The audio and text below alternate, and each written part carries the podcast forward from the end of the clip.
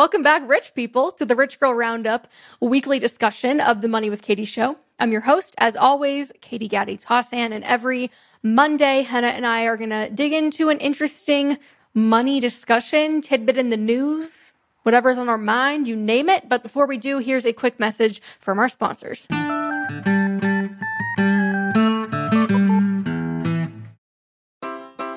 Take your business further with the smart and flexible American Express Business Gold Card. It offers flexible spending capacity that adapts to your business. You can also earn up to $395 in annual statement credits on eligible purchases at select business merchants. That's the powerful backing of American Express. Terms apply. Learn more at americanexpress.com slash.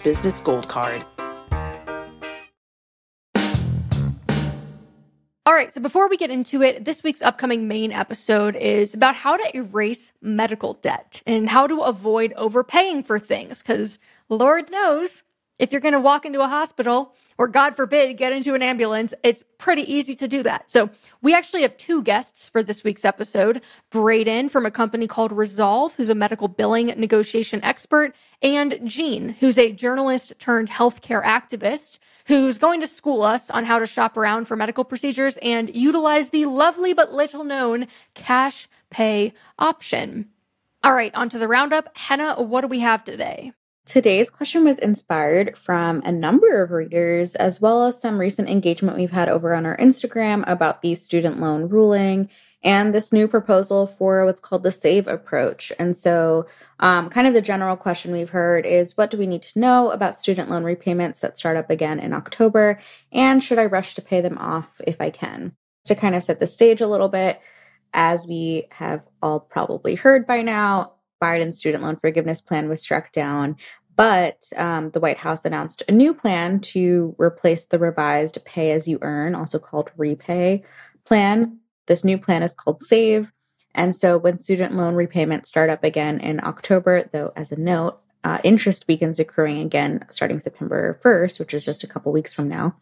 There's just kind of been a lot of news out there. And so, Katie, I thought we could kind of give the TLDR uh, since we're all sort of learning this together. What is the SAVE approach? What is that? Just kind of high level. For sure. And before we do, shout out to Nicole for helping us with this research so last minute while she was stranded yeah. in another city after canceled flights. She helped us out with getting all of this pulled together. We love you, Nicole. Thank you for this. So basically, the SAVE plan, it's an income driven repayment plan, and it's intended to cut borrowers' monthly payments, as well as allow a lot of borrowers who are under certain income thresholds to make zero dollar monthly payments. And overall, I would say the the intent is to save pretty much everyone a thousand dollars per year at minimum. So it's it's really changing the way monthly payments are being calculated. And the biggest thing I think that's made somewhat of the biggest splash is that it is designed specifically to prevent balances from growing due to unpaid interest. So that has been a topic of discussion on Instagram where we're all in the comment section we're trying to figure out what exactly does that mean. So we're going to get into that a little bit more shortly, but in general the the TLDR is they're trying to lower monthly payments for everyone through a varied uh, approach. We love to hear it. Give me an example maybe if you have undergraduate loans. Yeah, so for undergraduate loans specifically, it's going to cut in half the amount that borrowers are going to pay each month from 10% of their discretionary income to 5% of their discretionary income. This is calculated using a kind of complicated equation. We'll get into that as well in a little bit. But part of this is that it guarantees that no borrower who's earning under 225% of the federal poverty level, so 2.25 times federal poverty wages, you know, it's about the annual equivalent of a $15 minimum wage for a single person with no dependents. They're not going to have to make any payments under this plan. So it's raising the bar really, as well as lowering the percentage of said bar that they're having to pay. And then the last thing is that it's not going to charge borrowers unpaid monthly interest. So, meaning if you have loan balances they're not going to grow as long as you're making your monthly payments, even when that payment is $0 if your income is too low. I mean, yeah, on the surface, that seems really amazing. It feels like it'll impact a lot of people. When is this all kind of slated to start? And this, there's been talk of this on ramp period for some 2024 changes. So tell me a little bit about that and if you have to enroll or if this is all automatic. Yeah, so all student borrowers who are in repayment and are eligible to enroll can now do so as of August 1st on the new beta site. You can learn more at studentaid.gov/idr and you can enroll before monthly payments are due. So it is in beta testing and if you don't see an option to enroll now, you should see one soon. And any borrowers who are already signed up for the current revised pay as you earn or REPAYE plan that you mentioned, they'll be automatically enrolled in SAVE once that new plan is implemented. So it's basically replacing that plan while the others are, are phased out for new borrowers. Yeah, and I, I've read online that if you are interested in re signing up for just this new SAVE approach, you can, even if you're already enrolled in the other one. But let's say that I make $75,000 and I have a $200 a month payment um, or $25 of that is going towards interest. So, what does that mean for me now? So, this is where things get a little bit complicated. And I'm not exactly sure because I had a hard time finding specific examples of that kind where the interest was just a small portion of a payment already.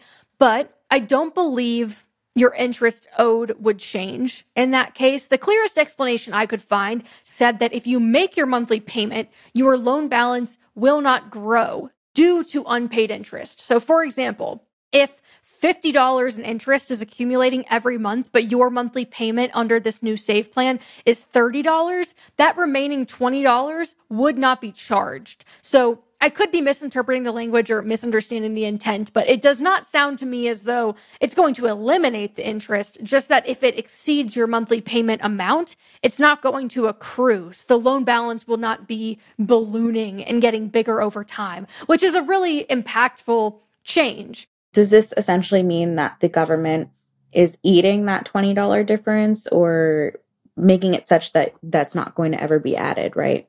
I think so. I think that that is the case. And, you know, we're mentioning the calculation that's being used because if you recall a couple minutes ago, that is what this new 5% of discretionary income is being based on. So we can talk about how these changes would impact your monthly payment overall. So the example you gave was 75K per year, $200 per month. So if you have a taxable income of $75,000, you're filing single, the poverty guideline is $14,580 per year. So we have to multiply that by 225%. And that gives us 32,805. So that's kind of that lower bound.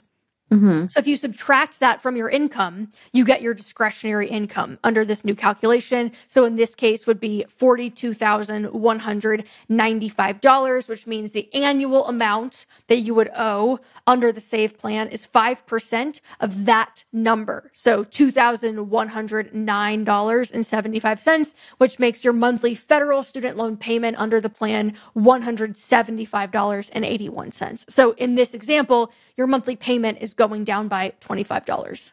Gotcha. Okay. But at least best case scenario, it's cutting what the 10% discretionary number was down to five. Right. Gotcha. So, what about student loan forgiveness with lower balances? Like, let's say I'm a community or state college student. So, it's my understanding that beginning in July of 2024, borrowers who have original principal balances of $12,000 or less are going to receive forgiveness of any remaining balance after making 10 years of payments, with the maximum repayment period before forgiveness rising by one year for every additional $1,000 borrowed. So, for example, it's kind of confusing, if your original principal balance is $14,000, you're going to see forgiveness after 12 years. Mm, okay, that's actually the the situation that I was in was I think I had 14,000 for one one of my student loans. Right. So the idea is that you make your payments for 12 years, then the rest would be forgiven. Um, and payments made previously before 2024 and those made going forward will both count toward the maximum forgiveness timeframes. So this is still rolling out. This won't actually start until next year, but that's the goal. And then what about the public service loan forgiveness? I think that's what it's called. I used to be eligible for that when I was in nonprofit, but it's basically that they will forgive your loans after 10 years of public service as long as you qualify. So is that being affected in any way? I don't believe so, but I did read that payments made under the SAVE program do count toward public service loan forgiveness payments. So those borrowers should be able to benefit from this. But since this is obviously a very impactful outcome, I would just double check that with your loan provider, maybe get it in writing to be safe. But it does sound like people that are eligible for that, that they could do this program and it would still count. Yeah, you actually just said the term loan provider. So tell me, because we have private loans, you have Sallie Mae, like what what about private loans? How does this all fall under the same plan? Right. So, unfortunately, in order to take advantage of this, borrowers must have federally held student loans to qualify for the SAVE repayment. These include direct subsidized, unsubsidized, and consolidated loans, as well as any plus loans made to graduate students. What if this did not happen, but let's say my parents took out a loan for me? How does that work? So, parents who took out a federal plus loan to help their child pay for college are not eligible for the new repayment plan, unfortunately. Womp. Um, okay. And then, you know, obviously, with what happened with the forgiveness plan, there was that ruling um, that said that it was essentially struck down. Do we see any legal issues happening with this kind of program and this rollout? Well, from what I've read and what I can tell, and please couch this answer in the reality that I am not a legal scholar, the Department of Education is within its legal rights to make these changes. So it sounds like this should be fine, but you never know. Fingers crossed. And then this is a popular question we've gotten, I would say, at least 10 times. If I have a balance that I can pay it off in full, is it worth doing now? Or would this reduced interest situation, should I keep paying it off monthly? And then I can also leverage the student loan interest deduction on my taxes. Yeah, so I'm glad you brought up the student loan interest deduction. That initially was not even on my radar because initially my gut instinct was, hey, just look at the interest rate, let that guide you. And I do think that that's still my answer. So the first thing is I sometimes will hear people like, should I take a loan from my 401k or should I like withdraw money from my Roth IRA? Like, I would not personally be taking anything out of the stock market to pay off student loans. Anything you've already invested, my point of view would be leave that be. That's not financial advice, but I just personally would not be selling my positions to pay off debt of this kind. But when it comes to cash on hand, let's say maybe you've got a $5,000 balance, the rate's 5% you've got $25,000 in cash sitting there. I think at that point it's kind of personal preference. If you want to get it off your balance sheet really badly, you want to just be done with it. The interest rate is right around that point where the opportunity cost could kind of go either way, depending on what the stock market does. Though, obviously, at this point in time, you can get more than 5% pretty much risk free in money market funds or a high yield savings account. I think a rate much above 5%, I'd probably prioritize paying it down faster. But I don't know. With these changes, I am definitely probably leaning more in the camp of just making the monthly payments and living with it, especially if the interest rate is lower than 5%, just because it's pretty cheap debt at this point, And we've already seen that there are measures being put in place to either forgive portions of debt or to ensure that the interest is not accruing. So I guess I'm more in the camp of as long as the interest rate isn't egregious, I wouldn't be in any hurry. The other thing that kind of came to mind as I was thinking through this is debt to income ratio, which is something that lenders look at when you're trying to buy a home. I think that might also influence the speed with which you try to pay it off, depending on how your debt compares to your income, if that is something that's in the future for you. So there are m- more than one consideration here, but I tend to fall back on the interest rate as the thing that's going to tell me what to do. Would you also agree that instead of making maybe bigger payments, not paying off the whole thing, but paying 300 instead of 200, you would still also just make the mandated payment in the case that things could be forgiven or that things aren't going to be ballooning from interest anymore? It's a good question. I think we've seen that at least with the first round of an attempt at total forgiveness, you know, just thinking about this from a cost benefit analysis or the probabilities, in that instance, there was a look back period where they were going to reimburse people that had paid it back. I think I might be wrong. I don't have the numbers in front of me or the dates in front of me, but I want to say it was since the beginning of the pandemic where they were going to reimburse you if you had paid it off, if everything got forgiven. So I think that there's reason, we'd have reason to believe that if forgiveness went through for everything, that that would probably be the case again. But yeah, I think the amount that you pay and the speed and aggression with which you try to pay it off, I would say that I'm still leaning on that interest rate to tell me whether or not it's worthwhile. But I have a more, I don't want to say liberal relationship with debt, but I don't mind it as much, I think. So I think if it's psychologically really impactful for you to pay it all off and you can, then go for it. But I wouldn't feel like, oh, it's irresponsible not to if the interest rate's low. Got you. Okay. Is there anything else we should know? We recorded this in mid July and then revisited this topic in early August um, as things evolved. So, obviously, more things can change between now and when the program launches next month. Um, what are our best resources as this thing gets rolled out and we're hearing different updates?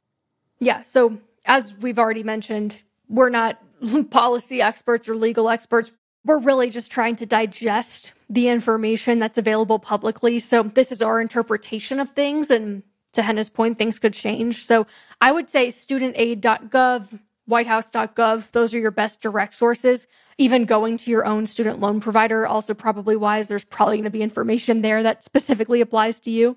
Cool. There's one last thing I do want to cover. I don't know if there's something to this or not, but I did see it going viral on Twitter a couple weeks ago when all of this happened. And so I want to share it. It's from a guy named Brian. He is, we haven't fact checked this. Apparently, he's a lawyer. And he tweeted, Some of us satisfied our student loans the old fashioned way, suing the bullshit shell companies that bought up the debt without keeping proper chain of title. And then he retweeted it in light of these changes and said, the easiest lawsuit I have ever filed, and anyone can do it. In my experience, none of these student loan servicers or loan sharks kept proper chain of title. You challenge their ownership of your debt, they decline to respond, you get a default judgment. So he basically got his loans wiped out by doing this. And he has now put up a template for this filing where he said, I'm just going to read you a little bit more of this thread because I think that this could be an interesting Hail Mary for you if you're listening and you have a lot of debt and it's your provider has changed multiple times. Legally, they might not be able to enforce it if they do not have what he's calling proper chain of title. So he says, Ironically, this started because I tried to pay off my student loans. The lender was not the bank I borrowed from. So that's key. If your lender has changed, this might apply to you. When I asked for proof that they owned the debt, they could not provide it. I had to take down my email address because I woke up inundated with requests of people that are like, How did you do this? I think he might have put up a website now. So the steps that you follow, look at your student loan bill. Who are you writing the check to every month? You're going to write them a letter demanding that they verify the debt within 30 days. He's going to post the letter and the quote magic legalese that you need to include in this letter. And you're asking them to just prove that they own your debt, showing the specific contracts that they bought your loan. They're going to respond with a bunch of bullshit paperwork, mainly including your payment history. And this is not verification that they own your debt. So you're going to file a complaint for declaratory, declaratory? I don't know, not a lawyer. You're going to file a complaint for declaratory relief in your local circuit court and you're going to ask the court to declare or rule that you do not owe these people any money. You send the complaint via certified mail to your lender to serve it. They have 30 days to respond or you win by default. They're not going to respond. They don't have chain of title or they would have sent it to you in the first place. And it's expensive for them to defend these suits and they don't really care about losing one here or there. After 30 days, you file a motion for default judgment. You also send this to the lender by certified mail. Again, they're not going to respond to you other Twitter lawyers in the replies that are like, but what about this? Or this won't work because of that. But there are other people that are saying that this worked. So I'm just throwing it out there. It's kind of interesting. It feels my due diligence as your senior editor, executive producer to say, once again, we are not licensed financial professionals.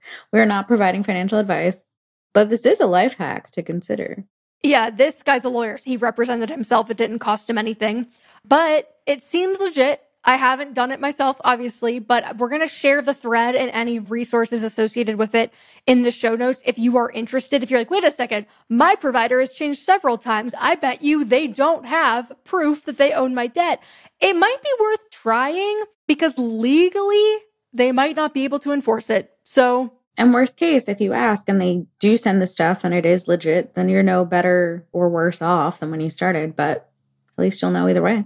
He also said He's done this with federal and private loans, that there's not much difference in the process. This is an interesting solution potentially. So we'll link all of that.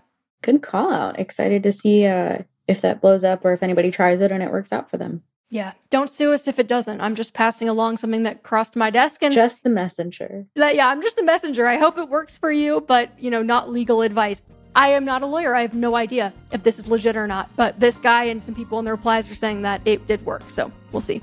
All right. Well, that is all for this week's Rich Girl Roundup. We will see you on Wednesday to talk about medical bills and medical debt and how to handle those without breaking the bank. We love bills. Bye. Bye.